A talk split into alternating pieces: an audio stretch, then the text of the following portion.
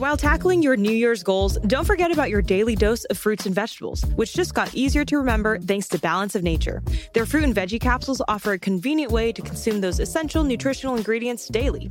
So improve your diet and feel your best this year. Go to balanceofnature.com and use promo code WIRE for 35% off, plus a free fiber and spice in your first order as a preferred customer. That's balanceofnature.com, promo code WIRE. The vice presidential debate. Sorry, my mind drifted. What was I saying? Oh, yeah, the, the, vice presidential debate. It'll be aired tonight at 6 p.m. Pacific, opposite a reshowing of Goodfellas, an absolutely classic film that follows a mobster during the period of, uh, of the vice presidential debate, which I guess is what we have to talk about. The vice presidential debate will be between two people who I guess are running for something, probably vice president, hence the name of the debate. One of the candidates is Tim Kaine, or maybe that's the other candidate, who could be Mike Pence, unless he isn't. Now, this debate could be particularly important because Donald Trump, the Republican candidate for bizarre president, is 70 years old and can't live forever, please God. Whereas Hillary Clinton, the Democratic candidate for perfidious president, has of course been secretly dead for months. Now, in the event Trump should suddenly die or have to be put down in the name of public safety, then Mike Pence would have to become bizarre. And by the same token, if anyone should wander into the White House cellar and discover Hillary Clinton's body, then Tim Kaine would have to become perfidious. The question then becomes which of these two candidates is best qualified to become as bizarre or as perfidious as the person they would replace, and whether that candidate is really the other candidate or, in fact, the candidate we originally thought he was. Equally important is what do these two men stand for, and which of them stands for it, or is it the other one? And will it take so long to explain what they stand for that there's a possibility of missing the new episode of Lethal Weapon, which begins at 8 p.m., after whatever is on before it? Possibly the vice presidential debate. But that's another subject. Oh, no, wait, that's this subject. The vice presidential debate. That's what we're talking about now, isn't it? Or was it Goodfellas? What a great movie. Anyway, Tim Kaine and Mike Pence, or vice versa, will face off in a spirited back and forth that will be moderated by Elaine Quijano because no one you've ever heard of would take the job. Tim Kaine is expected to make the case that even though Hillary Clinton is the most selfish, dishonest, insincere, and empty hearted candidate to have ever run for perfidious president, he himself is such a nice guy that he may actually turn out to be Mike Pence. Mike Pence is expected to point out that even though Donald Trump is temperamentally a chimpanzee who shouldn't be allowed any closer to a nuclear code than the Tasmanian devil from the Warner Brothers cartoons, he himself, Mike, or Tim, or whichever one he is, would actually make a great president in the event someone would just for the love of God sneak up in back of this Trump guy and pound him into unconsciousness. So that's the preview for whatever we were talking about. Oh, yeah, the vice presidential debate on tonight opposite Goodfellas. Great film. Trigger warning I'm Andrew Klavan, and this is The Andrew Klavan Show. I feel hunky dunky, life is tickety boo. Birds are winging, also singing hunky dunky doo. Ship shape tipsy topsy, the world is zippity zing. It's a wonderful day, hurrah, hooray! It makes me want to sing. Oh, hurrah, hooray!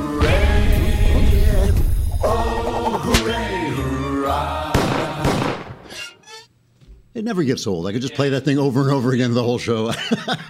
All right. It's the mailbag tomorrow, our 200th show. It is our 200th show. So send in your extra special 200th anniversary questions or send in 200 questions or whatever you want to do. Also, if you if you think of it, if you're asking a question and you think to t- let us know who you're leaning toward at this point who you're leaning toward voting for, if anyone, or if you just want to get out of the country and will you take us with you? That's all we want to know. But it is the mailbag, so please get your questions in. You have to subscribe to be in the mailbag. If you don't subscribe, you can watch us on Facebook or YouTube for 15 minutes, and then the police will come to your door and confiscate your computer, but they will give you a plea deal so you don't have to go before the Senate and to tell how you got rid of your emails. Uh, after, after we go off on Facebook or YouTube, you can come over to the Daily Wire or download us on SoundCloud or iTunes, but still you cannot see this fantastic panoply of magnificence if you don't subscribe and you can't be on the show through the mailbag. Also, of course, if you subscribe, you get Shapiro's show too, which is I've heard is pretty good. I, have never met the man, but uh, and also I don't think we're giving away the great good thing a secular Jew comes to faith in Christ. I will not continue. To, I cannot stand plugging myself. I just can't go on and doing it. So I'm going to stop reminding you, and you're going to miss the experience of a lifetime. Not your lifetime, my lifetime.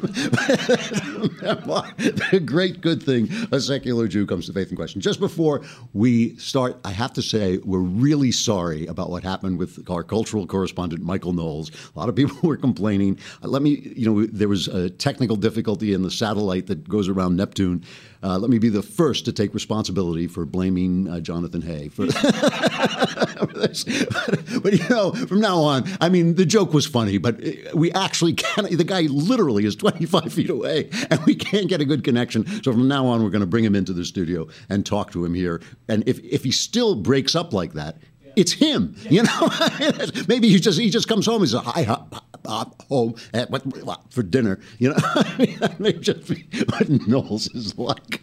All right, so this campaign, you know, this campaign has now become so degraded that I feel it's degrading me. You know, I feel like I'm becoming a worse person for being in a country that is having this campaign. And I really, you know, I've really been thinking about this. There's something about politics. There's something about politics that is, in fact that distracts you from the important things in life and actually gets you to think in a way that is not good for you. And this campaign is just that writ large. If you took every instruction that Jesus Christ ever gave his followers judge not lest you be judged you know forgive you know, forgive you know those who trespass against. Politics leads you into doing the exact opposite thing. It really is true. It is politics. It's not this is not blaming either candidate or anything. These guys just make it worse. So now we're talking about absolute garbage. We're really talking about garbage. We're talking about trump's t- legal tax returns.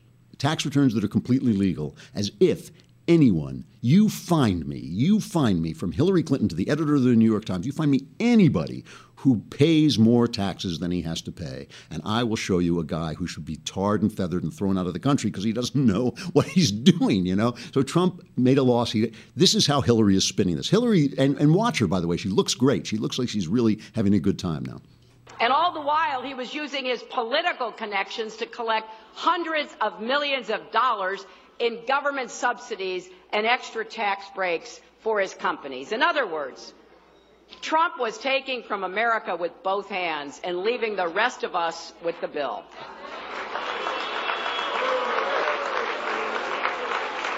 Now, he says that he's the one who can fix things, but that is like letting the fox guard the henhouse, right? And here's what I really am just stunned by. I get stunned every day in this campaign, but here's one of the many things that I'm stunned by. He has put forth a tax plan that would cut his own taxes even more. It would be like you're playing, paying zero. You expect us to pay you to stay in business, all the rest of us in America? He'd open the loopholes even wider, and according to a new independent study, he would actually, listen to this, people, because this is a real shocker. His plan would actually raise taxes for millions of middle class families. That's the best I've seen her since this campaign began. That something about this debate. I mean, I think that this was the big question. Obviously, it was a big question in her mind whether she would go on against Trump and he would blow her away. She had this trick that she used where she goaded him and she baited him and she went after him. And the psychologist told her that, that he couldn't stand it. He couldn't stand it. He went nuts. He went nuts. And he has made an utter fool of himself. Now he's starting to get his footing back because his response to this was excellent. I thought this, this is what he should have been doing the whole time. This is the, on, the Trump on influence peddling. They haven't added a single dollar of value people like Hillary to the American economy. Hillary Clinton hasn't made an honest dollar in her entire life. All she does is takes from you, takes from your country, and peddles influence to donors, special interests, and foreign actors for astronomical dollars like you've never seen before. It's corruption of the highest order. You know it.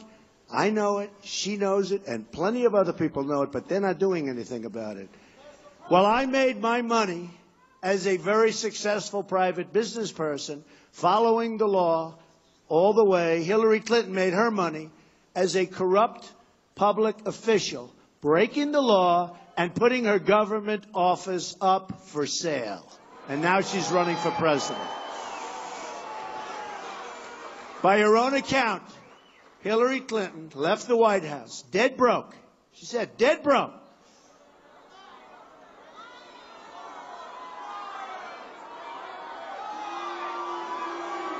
And then, remember, she became a senator for New York, did nothing. Remember the job she was going to produce? She never produced them. And then she became Secretary of State. And now, she would have made more than $200 million without building a company or creating a single thing of value. I mean, that's what he should have done during the debate. She attacks you, you attack her. That's the way that works, you know. But he has to defend himself. And whether or not anybody has said to him, Steve Bannon or anybody else has said to him, this is your problem, stop doing it. I don't know. I don't know because he's still. I mean, you know, Nolte, who supports him, our, our, friend John Nolte, who writes for the Daily Wire, he supports him. Nolte's going nuts. I mean, he's just saying this is his fault. You know, I mean, a lot of people who support Donald Trump are saying, you know, if this is what he's going to be like, you know, he's going to destroy himself. Now, I think my my guess is he's got one more shot, and the reason is this: one, if he comes back and does a good job at the next debate and really takes her out, you know, does this this sort of thing, I think all this poll stuff is just going to go back the way it was before. It's going to be a, a, very close run race. I suspect, I suspect there's a little bit of advantage to Trump outside of the polls. A lot of people who the pollsters don't talk to probably voting for Trump, but the polls have been very accurate for the last two elections. So let's assume they're going to be accurate. The other advantage he has is the media. He has the media. We talked about this yesterday that they overplay their hands. They're so obviously in the tank for Hillary. That she's so obvious. It's not like Obama. First, let's just take a look. Here's Jim VandeHei from Politico, which is a left wing site most of the time. But he's, he's getting it. He understands what's happening when there are these overreactions in the media, I think one of the things that helps Donald Trump and one of the things that discredits our our profession is that you go, you go on Twitter and you watch some people on TV who are supposed to be sort of playing it down the middle and that people are watching for cues on whether they can trust them.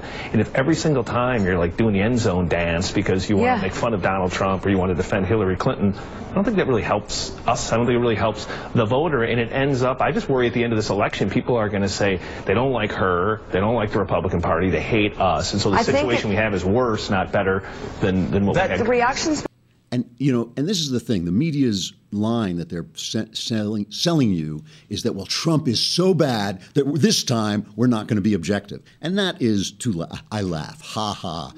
that is my that is me laughing. You know, I mean, because the media sold its soul for Obama. It was always left leaning, but it sold its soul for Obama, and the way they have covered and not covered the IRS scandal, the shutdown of free speech throughout the administration, the disaster, Obama's disastrous decision making in the Middle East. You know, today in the Wall Street Journal, a guy named Lawrence Lindsey had a thing where he just compared, he said it was called judging Obama by his own standards, and he was judging Obama's economic record.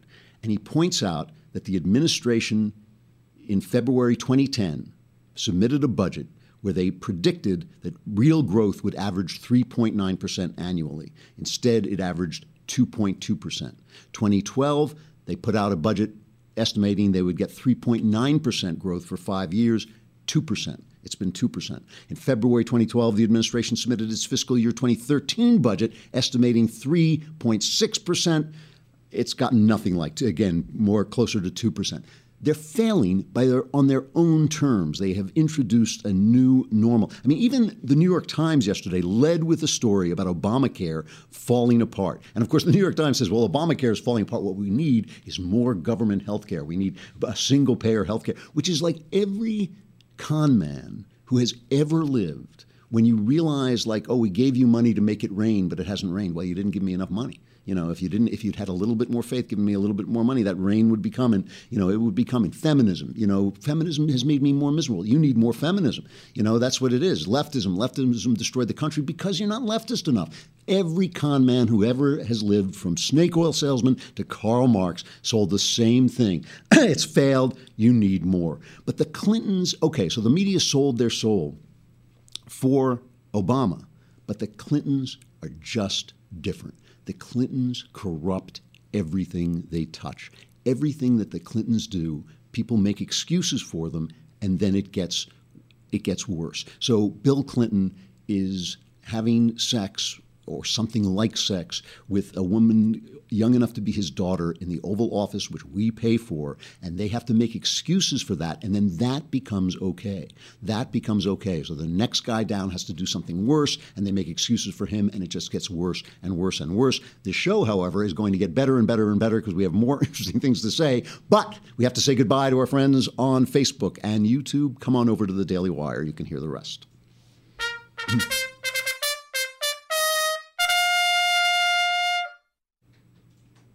Let's just take a look back at what's happening to the FBI.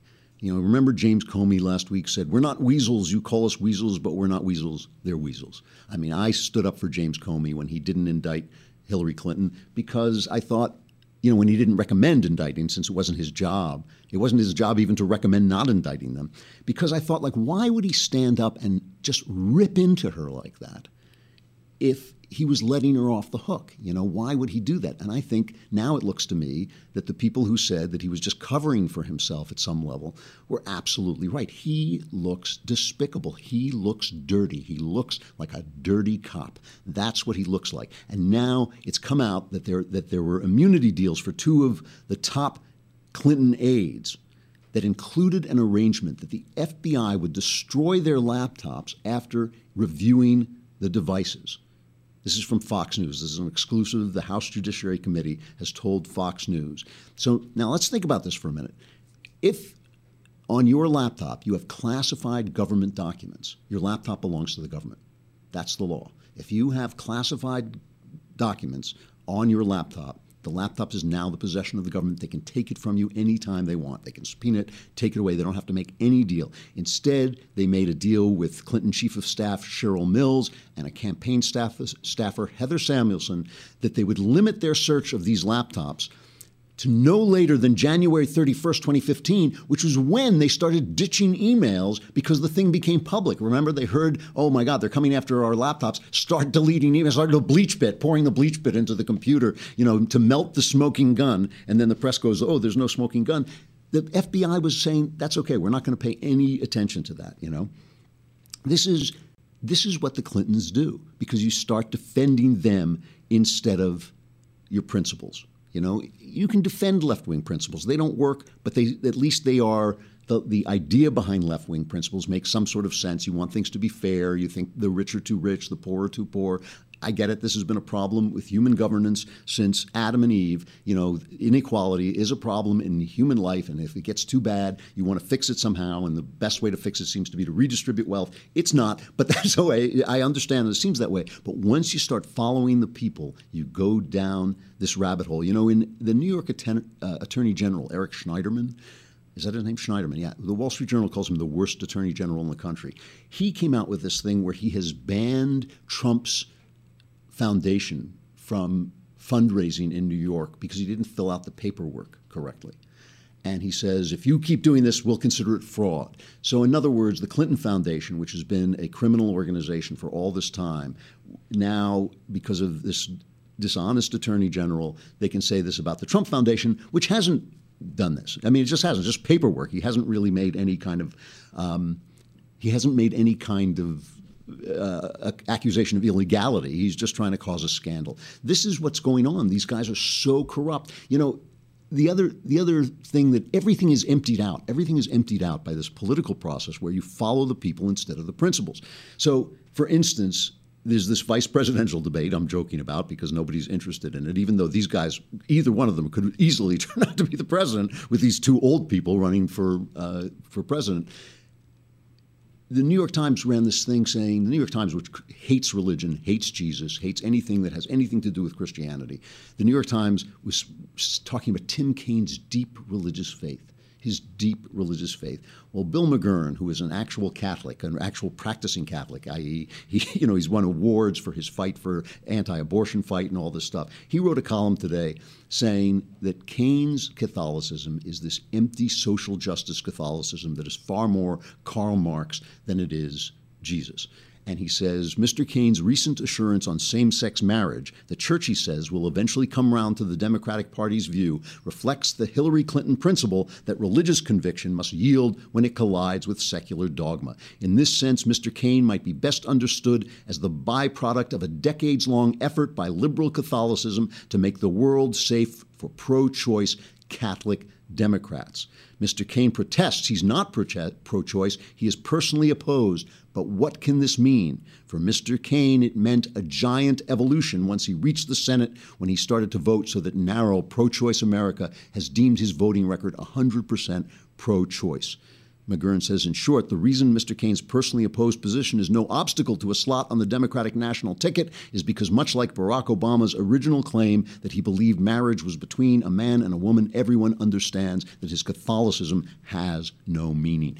Everything gets emptied out if you get rid of your principles. You know, let me let me show you the problem. Right? Let's say you're a left winger and you want things to be equal, and you start out saying there, there's not going to be any bigotry anymore that's that's the way the left started out. No more no more black and white. You know, blacks are mistreated in this country. Absolutely true. Many years ago, blacks were mistreated in this country. And then it starts to be, well, now we have to fix the balance because obviously the guy in power needs you to keep being aggrieved. If if he can say to you, okay, we got rid of the laws that were anti-black, anti black people. Now things are fine. Then why would you vote for him if that's all he's got? That was a good issue. He doesn't want to let go of it, that issue. That's why revolutions devour their own children because nobody wants the revolution to end. It just gets worse and worse and worse. Down in Brazil, where they have had terrible, terrible bigotry problems, really bad anti-black and all, but but but at the same time, everybody's mixed race. Everybody is intermarried, so everybody's mixed race. So they have an affirmative action program going on. So, but everybody looks, you know, tan in Brazil, okay, because they're all have different parentage. So, a guy will go in and get a job, and somebody will say, "Well, you took my job, and you're not black." And he'll say, "Well, I am black. My, you know, I have mixed race, but I'm black." They've now established a commission, okay, to take to look at people and decide whether they're black. And they can't do it because through DNA because everybody's mixed race. So these race tr- tribunals are now ma- mandatory for a government job, okay, they issue guidelines about how to measure lip size, hair texture, and nose width. So if you want to be, if you say, look, you know, I want to fill a position that's held for a black guy, you go in and they're going to measure the width of your nose. Do you ever see this Key and Peele? Do we have this Key and Peele thing? Yeah. Key and Peele had a, had a bit where the Nazi from Inglourious Basterds essentially shows up at a at black guy's house looking for Negroes, and Key and Peele have white face put on to hide the fact. So he decides. So the Nazi decides he's going to run a test to test to see if they're really Negroes. Here it is. We have developed many tests to determine if an individual is, in fact, an actual Negro. It's very scientific. Like when we throw the beans up against the homosexuals to see if the beans explode. Yeah. Uh, what kind of tests? It's interesting that you would ask me that. Would you mind if I removed your hat so that I can measure your head? So Negro head, interestingly enough, only comes in the half sizes. It's one of the many interesting things about the Negro head. Hmm. Everything seems in order. Well, no Negro heads here. I, I, I tell you what, though, if a Negro head came in here, it would find itself detached from its Negro oh. body. I'll tell you that, right? Am yeah. I right? this is very, very good. But there are so many exceptions to the rule, which is why it's so important that we have a test which is foolproof. Uh, more tests? You know, hunting the Negroes all day, you really build up an appetite. You know what I'm saying? Can I interest you too in some delicious beets? Interesting. The Negro cannot resist the beet. These guys were great, man. They were really. That's the guy from Modern Family. Is that where he's from? Yeah, he's really funny. So, I mean, you know, the thing is, that's a joke, but it also is true. You know, they actually did that. The Nazis actually did say that that Jews' heads, you could tell, you know, what was it called? Phrenology. That if you measured a, you could tell if a guy was hiding out. You know, you could measure his head and find out he was a Jew. You know, and all this stuff. This is what stuff devolves in when you devolves into when you let go of your principles, and that's why you know that you know I get the, the alt right slams me every time I say that race is a superstition. Race is a superstition. It's a superstition not because there's no such thing as genetics. It's a superstition because the principle is the principle is that we're children of God, that we're made in God's image. We're all worthwhile in some at some level. If you're not going to live by that principle, you are going to walk into darkness and madness. You know, I mean that's just the truth. The same thing. The same thing is true about honesty. That the truth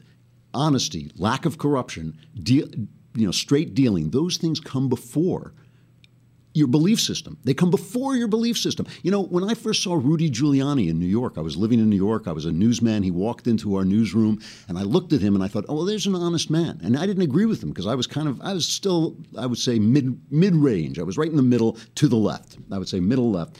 But I thought I'd rather have an honest man become, you know, being a federal attorney than a guy who agreed with me you know, these people are going to follow Hillary Clinton down the path. And the thing is, in the end, I'm not even worried about them. I'm worried about us. I'm worried about the people listening to the show. I'm worried about my friends, the people on my side. This is going to be a decadent time. We're going to have four years of decadence. It's politically, it's going to be bad. Where are we going to stand? How are we going to speak? And that's the reason I want to hear what you're thinking when you send in mailbag questions. I want to hear how you're deciding who you're going to vote for. Are you all Trump? Are you all anti-Hillary? Are you just going to plunk for for one of them, one or the other? You're going to go third party. I'd just like to know what you're going to do, and also hear your questions. All right, let's move on to the culture, which is at least you know this is one of the things that we can hold on to because culture is often beautiful during the worst of times. You know, sometimes the work of art that you're admiring was taking place while people were just being killed all over the place. So no matter what's happening, there can be good stuff we were talking about Halloween stuff I like, but I also want to just I saw a lot of movies over the weekend, so I just want to review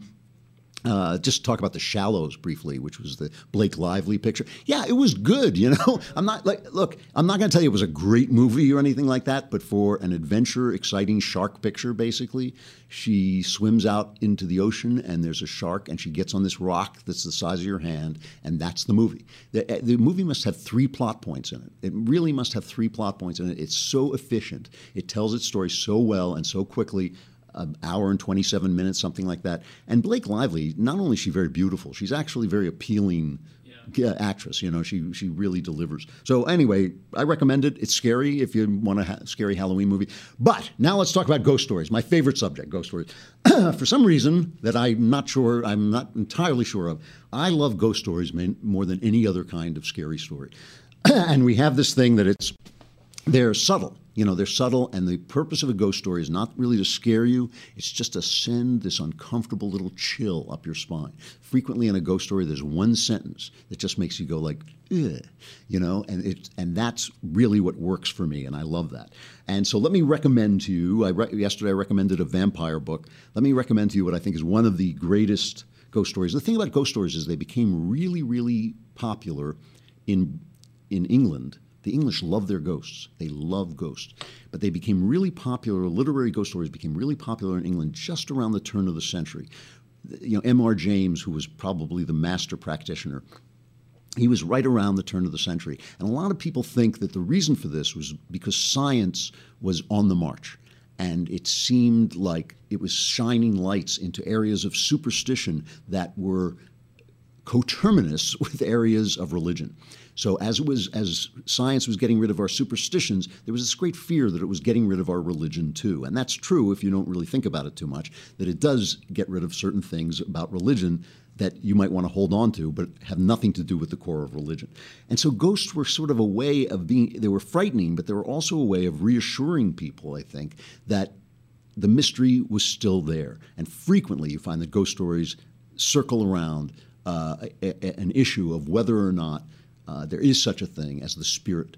And so they're frightening, but at the same time, they're also not. And they also harken back into a past of darkness and a world of darkness. My, one of my favorite collections is the Oxford Book of English Ghost Stories by Michael Cox and R.A. Gilbert. It has some wonderful ghost stories in it, and it goes through, I don't know, maybe a century, I would say, of, of ghost stories but it also just has some wonderful authors in it. So if you find a story you like and look up that author, you can find even better stories. The best story, best ghost story ever written, in my opinion, is The Monkey's Paw by W. W. Jacobs. If you've never read The Monkey's Paw, you must read The Monkey's Paw. It is a great, great ghost story. It must be 10 pages long, if that. It's really short, really concise, really well written. W. W. Jacobs never wrote anything else of note. I tried. I read one of his other stories. It was nothing. Monkey's Paw is a classic. There's a story in there called Smee by A. M. Burrage, which I, I love because I've been almost in the situation in the story. It's a story where they play a game at a, a party game and something scary happens. I have been in that, and I'll tell that maybe another maybe before Halloween. I'll tell that story. And one of the great last great modern pr- practitioners of the ghost story, a guy named Robert Aickman, has a story in there called The Cicerones, which is really, really frightening, very, very subtle, really good stuff. And while we're talking about ghost stories, since I don't want to like just recommend one or two things, I know we're covering some ground that I went through last Halloween, but still, you know, there are only so many classic things. I do also want to recommend if you want to sit back and watch what I think is the best ghost movie ever made. It's a movie called The Innocents with Deborah Kerr, and it's based on The Turn of the Screw by Henry James. That's probably Henry James, The Turn of the Screw is probably the most famous ghost story ever written. And it's been filmed, it must, I think it's been filmed like 10 times. It's been made into an opera, it's been made into a play. Uh, if you haven't read the book, the book is worth reading, but it was never so well done as this uh, picture from the 60s, which was written by Truman Capote, I believe. I think Truman Capote wrote the script, or at least had a hand in the script. Deborah Kerr is a governess. She goes to take care of two children. She's kind of a sexually repressed governess. She goes to take care of two of the most beautiful, innocent looking children, and they just start to behave just a little weird. And here's a scene where she looks up the battlement of this Gothic house and she sees a man looking down at her. But when she runs up to the battlement, she finds only the little boy is there. Miles? How long have you been here? I don't know. Twenty minutes, half an hour. Oh, then you must have seen him. Who? The man who was standing here on the tower. I've been quite alone, except for my greedy friends. Well, that can't be true. Not two minutes ago, I saw a man standing exactly here. Perhaps it was me. No, no, it was a man. He was looking at me. I expect you imagined it. Or else. Oh dear, I hope you won't have to wear spectacles. You're much too pretty for that. Oh, yes, I expect I'm tired. I haven't been sleeping well. I know. Flora told me. She says you make little groans and moans all night. Of course, one can never believe Flora. She invents things. She imagines them. You mean like poor, silly Miss Giddens?